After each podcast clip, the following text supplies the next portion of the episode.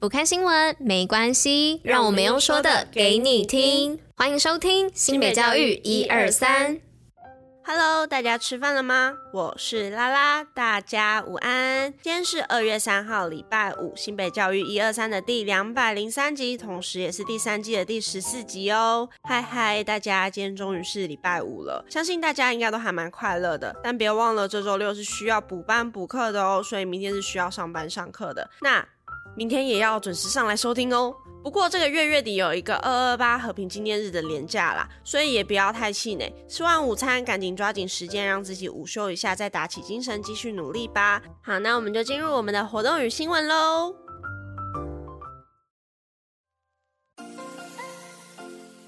新北周末好所在。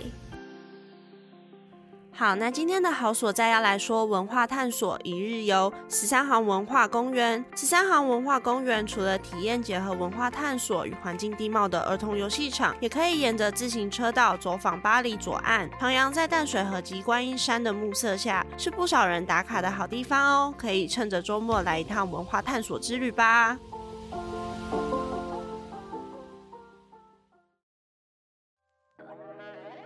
那今天的第一则新闻是新北二十三校师生共谱感人故事，混龄学习激荡学习乐趣。新北市教育局举办混龄教学感人故事甄选，师生透过散文与绘画分享偏乡学校推动混龄教学的现况。本次共有一百五十九件作品参赛。参赛人数较去年第一年办理甄选翻倍成长，显示偏乡师生对新北市推动混龄教学的肯定。混龄教学是新北市偏乡教育发展上重要的政策。从感人故事甄选中看到各校推动混龄教育的历程与努力，以及教师的心态转变，从内心彷徨担忧到乐于参与，成就偏乡孩子。好，那第二则新闻是新北青师生平台任务开跑，放寒假点数五倍送。今年新北市在青师生平台推出放寒假任务，即日起到三月九日为止，学生可以根据自己的学习进度接受挑战，获得点数，而点数可以兑换学习用品及便利商店点数。教育研究及资讯发展科科长翁建明表示，举例来说，PaGamO 游戏学习平台设计以答题占据领地的游戏方式，让孩子学习学科任务，还设计一起爱地球、小小银行家、反毒小英雄等核心素养任务，新奇又引人注意，鼓励孩子寒假不虚度，线上学习长知识、增素养、享好康。那第三则新闻要来说的是，慈济环境教育进校园，竹围国小闯关课程。为了让环境教育向下扎根，新北市淡水区竹围国小日前特别结合慈济基金会规划设计的环保进教育行动环保课程前进校园活动，在学校穿堂设置了数十个趣味游戏，让学校孩子能透过慈济环保志工的解说之下，从环保行动融合教育理念，更加了解如何从自身做起环境保护。好，那今天的最后一则新闻是野柳国小海洋教育，全校一同认识贝类与海龟。野柳国小全校的学生日前展开海洋教育校定课程的学习，以学生喜欢与生活环境中常见的贝类生态和海龟为主轴，透过近距离观察，了解海洋生物适应环境的应变能力，也强化学生守护海洋的生活实践。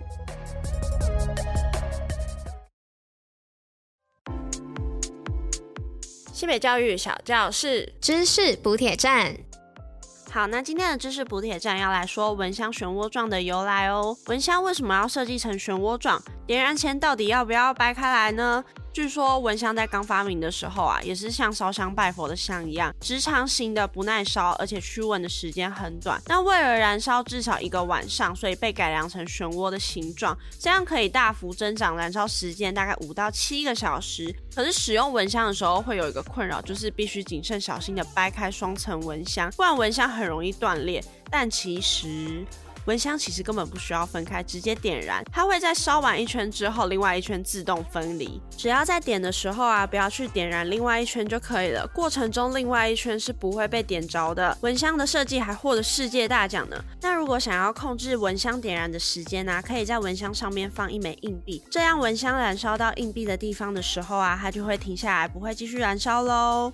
好，那今天的知识补铁站就是跟大家介绍说蚊香漩涡状的由来，原来是这样。那今天的新北教育一二三第两百零三集就到这里啦，我们明天还会再见哦，明天见，拜拜。